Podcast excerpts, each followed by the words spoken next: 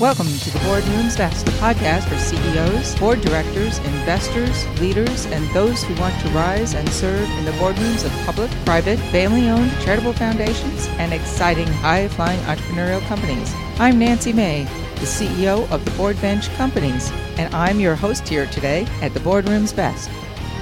Hello, everybody, and welcome once again to the Boardroom's Best. I'm your host, Nancy May, and I have the privilege of being here today in um, Darien, Connecticut, with my good friend Mike Critelli, who is the former chairman CEO of Pitney Bowes and has served on the board of several public companies, including Eaton for 20 years. That actually included the turnover of three, or the replacement and and um, hiring of three CEOs, as well as Wyeth Pharmaceutical Company that went through quite a public merger with Pfizer. He is also an awesome advocate of the healthcare industry and serves on the board of Rand Health Advisory and formerly on the board of Pro Health Physicians.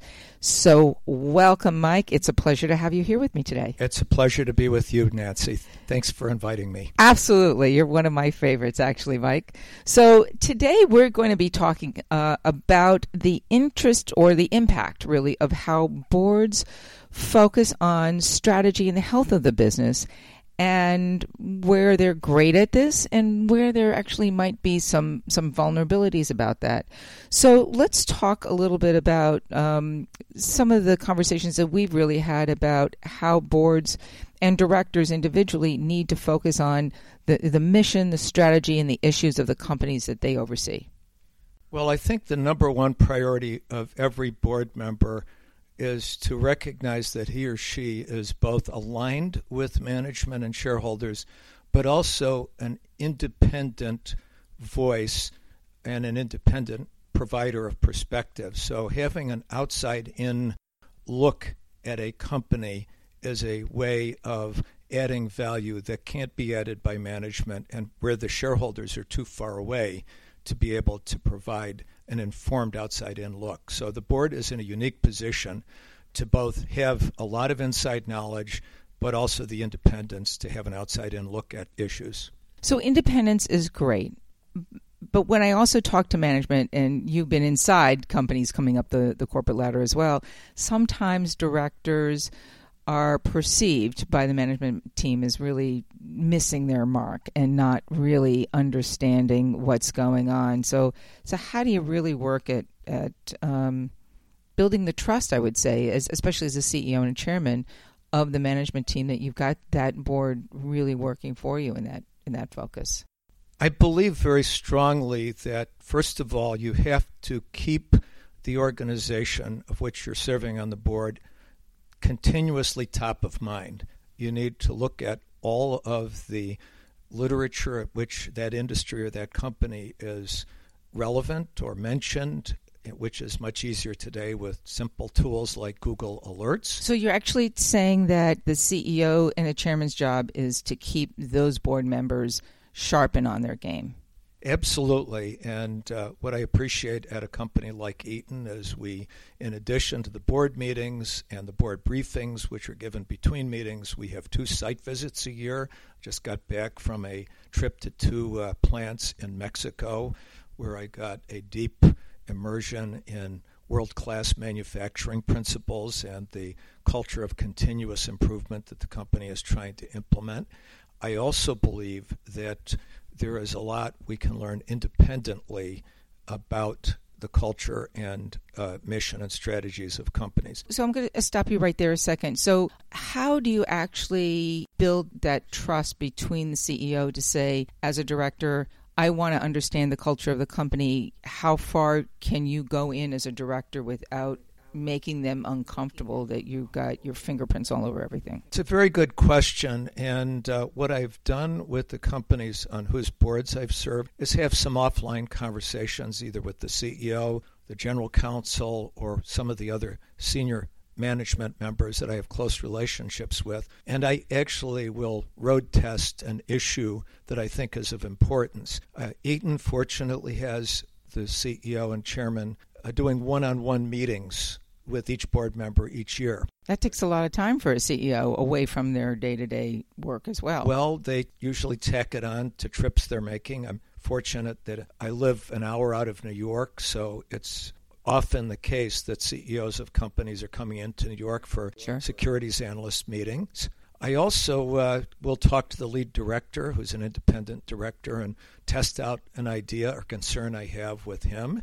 And I will talk to my peer directors that I think have a lot of wisdom in trying to figure out whether an issue is something that we're all seeing the same thing, both during a meeting or after a meeting. So there are plenty of ways to test out whether you're on the mark or off the mark without taking up scarce board meeting time. So recently, I was at a, a, discussion with a group of general counsels, which is uh, also an interesting. And you've served as a lawyer in JC as well. The the gentleman who was in from University of Chicago Law School was talking about strategy in the boardroom, and stated that there had been a survey that recently done. I can't remember exactly the name of the survey, but they asked directors how confident they were of understanding companies' strategy. Only 34% responded that they thought they knew the strategy and knew it well.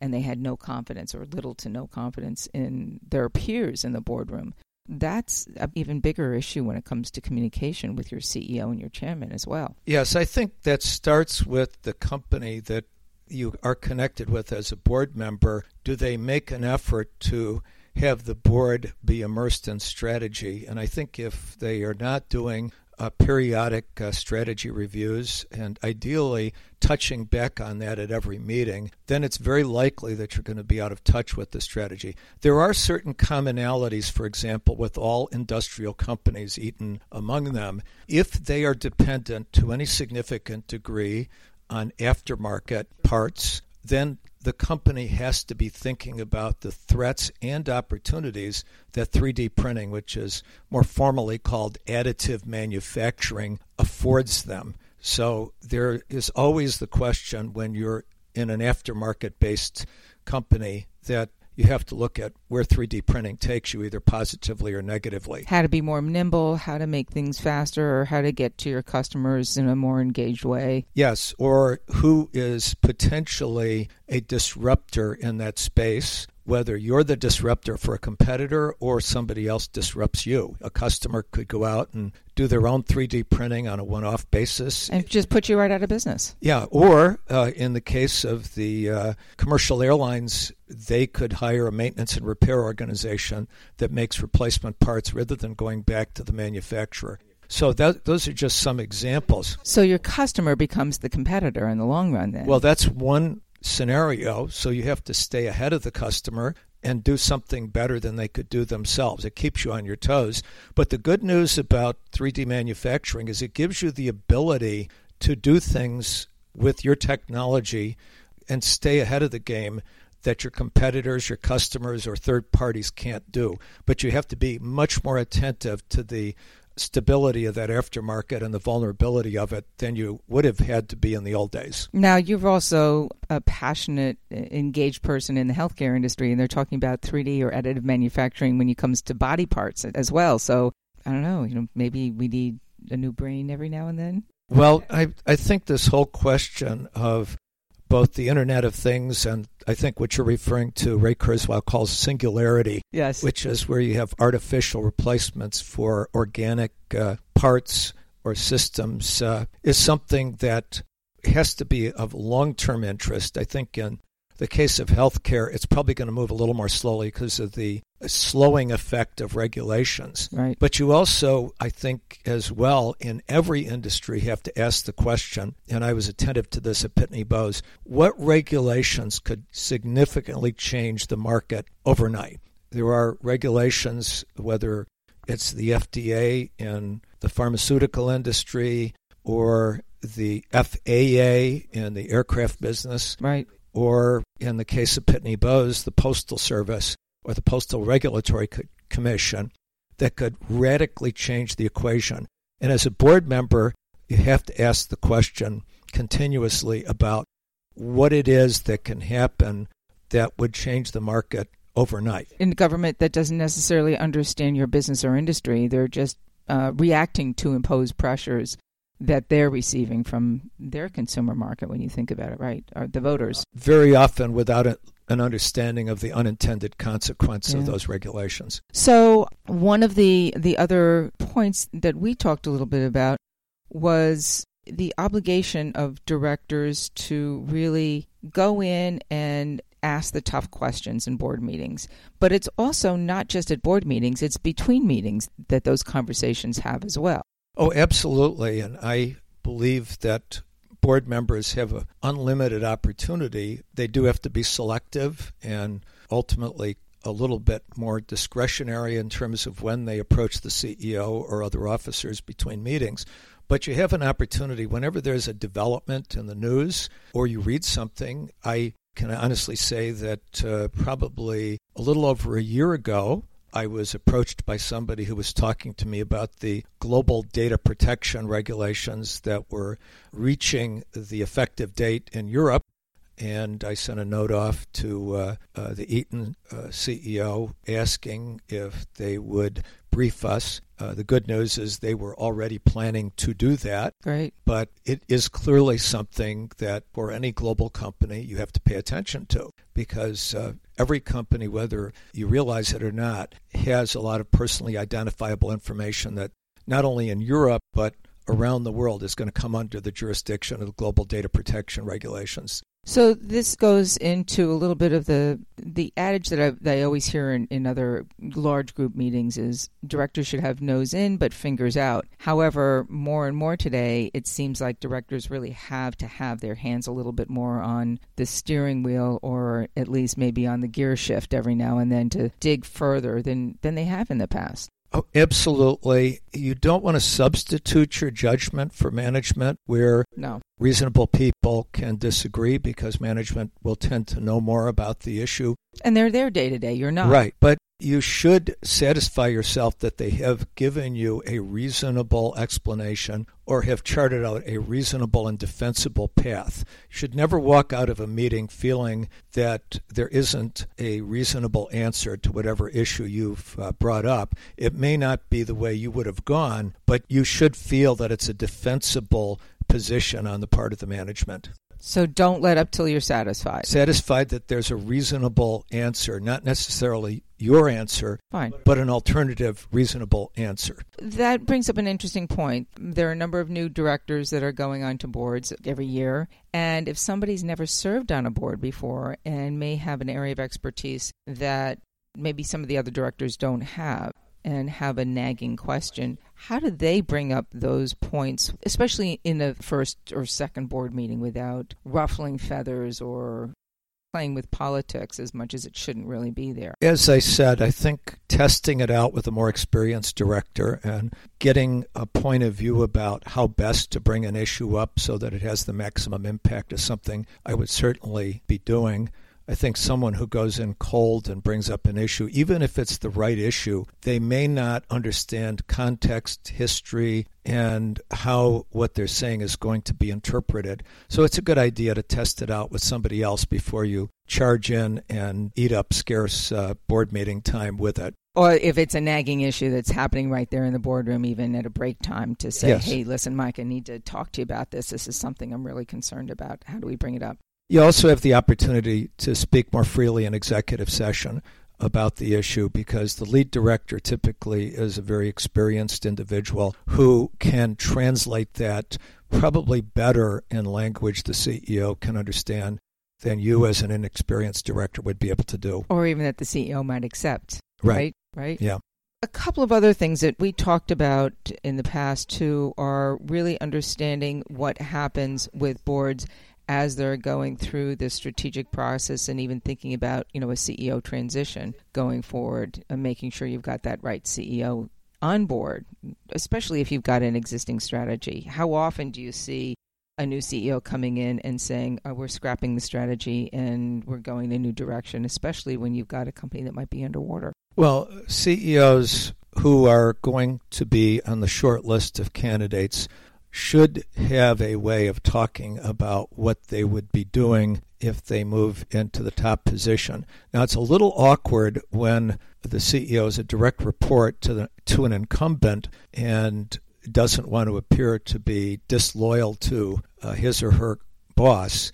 So you have a tougher time in that situation trying to sort out what this individual would do.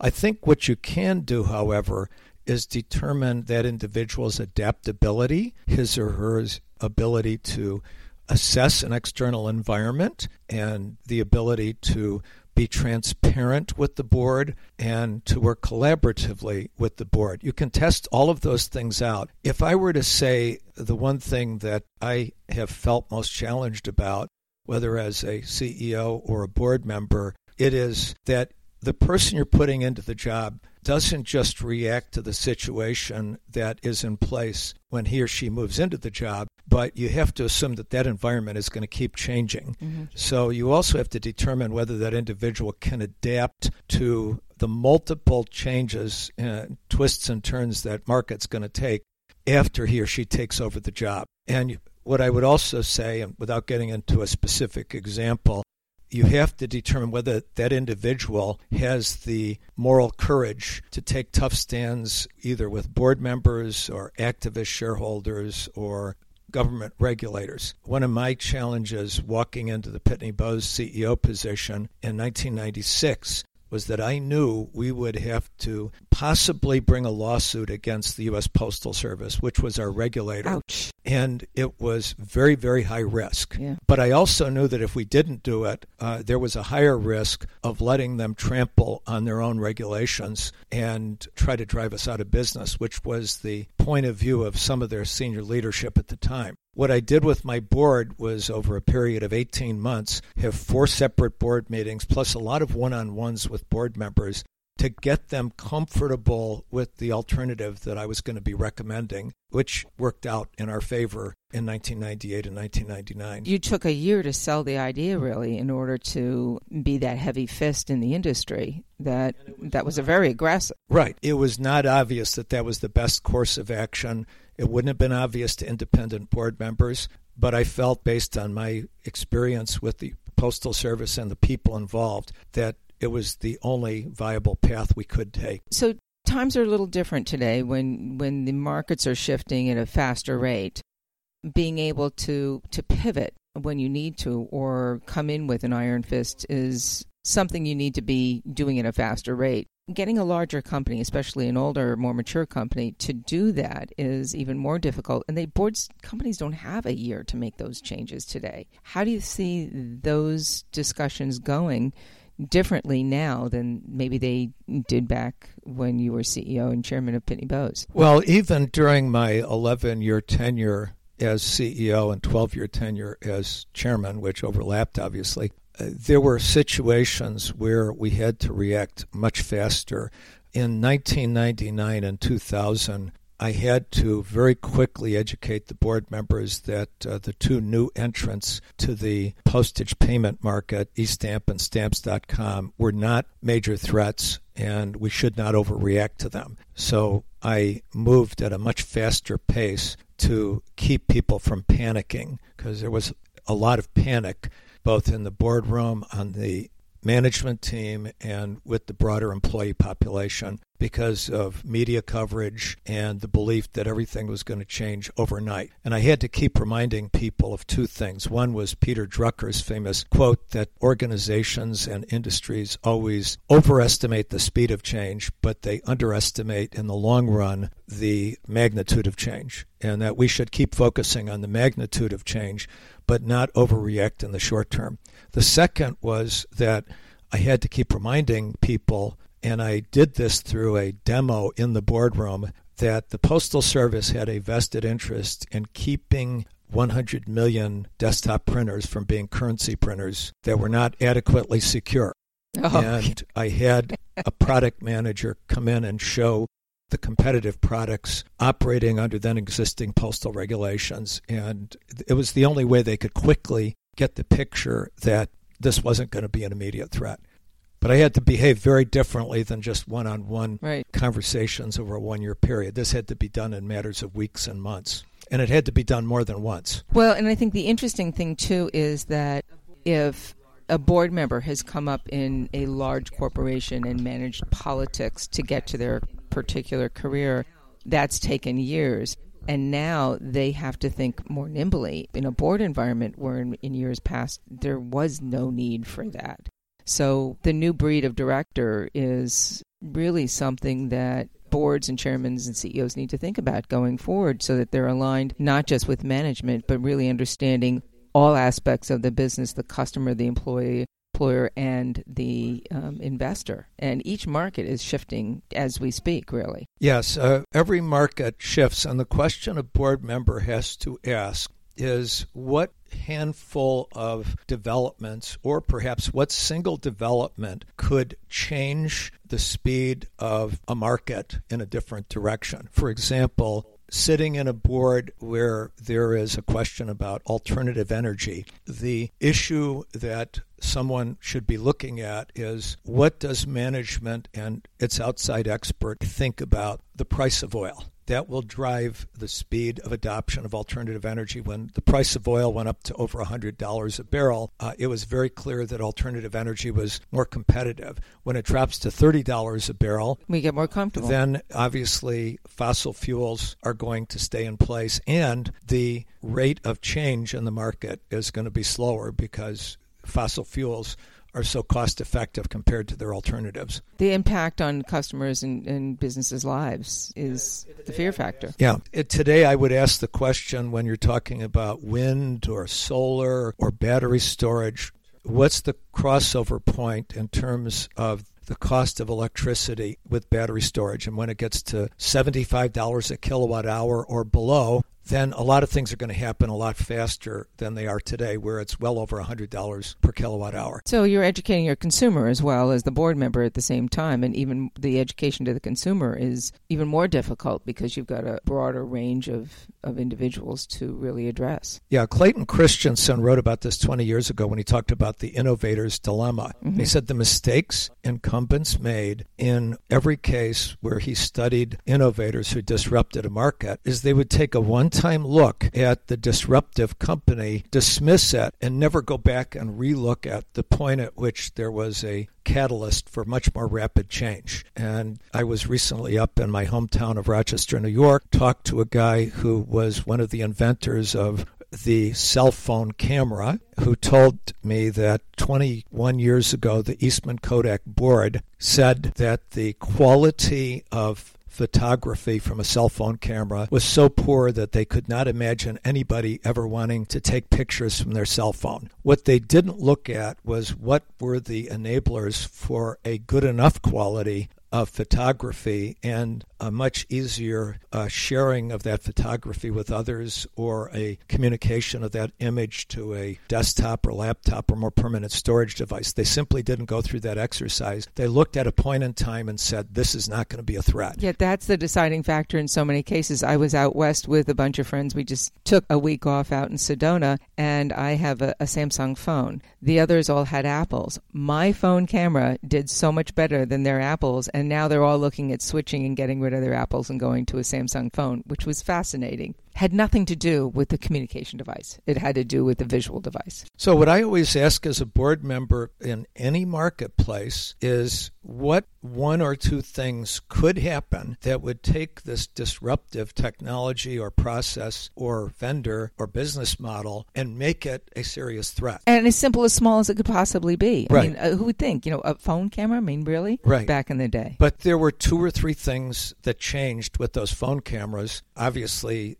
the ability to get richer processing in a smaller space made the camera a far more effect uh, the, the cell phone a far more effective carrier of camera images than it was in 1997 it's something very often that is outside of the market in which the company is participating. Pitney bowes looked for years and years at potential threats to the mail and contrary to popular belief email the internet faxes faxes none of that changed or dropped the volume of mail, but the explosion of the or the breaking of the consumer credit bubble by the financial crisis caused mail volumes to drop in this country by 30% in two years. Wow. And the Dodd Frank legislation and the Basel III credit uh, risk management standards made those changes permanent. So, you know, sitting in the boardroom of Pitney Bowes after 2008, and I was gone, clearly the board would need to assess that the market that was there for uh, transaction mail at the margins was never going to come back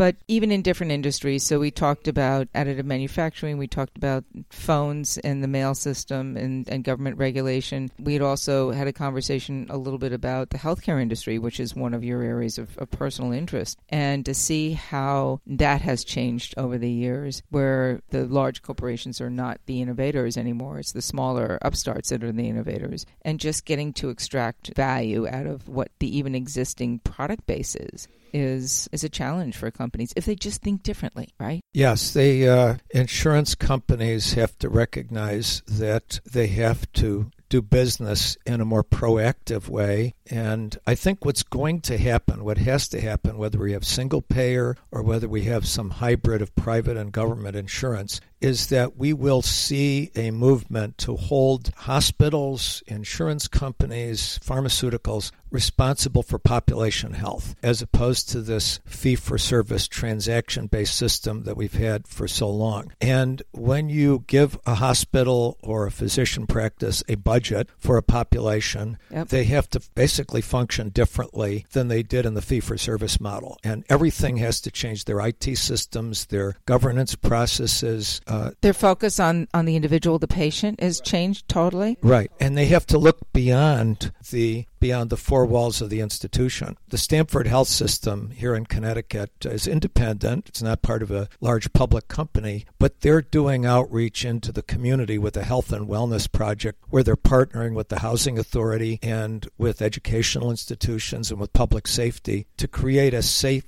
health and wellness area that serves and improves the health of the Medicaid population that they're serving. Right. When they are held accountable and given a global budget for that population, which they're not quite at today, they will have to be paying a lot more attention to other stakeholders that they've never looked at before the healthcare institutions are going to more increasingly become anchor institutions in a community, and they're going to have to orchestrate health not just within their four walls, but in what's going on on the street. The other 99% of the time when people are not serving as patients. Oh, that could actually be a whole new conversation right. on another show when we're talking about people take responsibility for their lives or they don't. But uh, but if I'm on the board of a hospital, I've got to be thinking about what's going on outside the hospital. It's not just revenue management inside the hospital. It's going to be what do I do to uh, make people healthier so if they leave the hospital after a surgery, they don't come back within 30 days, in which case the hospital doesn't get paid for that care. So there's a lot going on now that's forcing people to look outside the four walls of the institutions that they serve. The explosion of diabetes, and in talking with a, a friend who's the, the CEO of a health and hospital system not too long ago, I asked them what was the biggest expense for the hospital when it came to delivering service. And they said at either end of life the beginning of life, with children who might have had health issues at birth,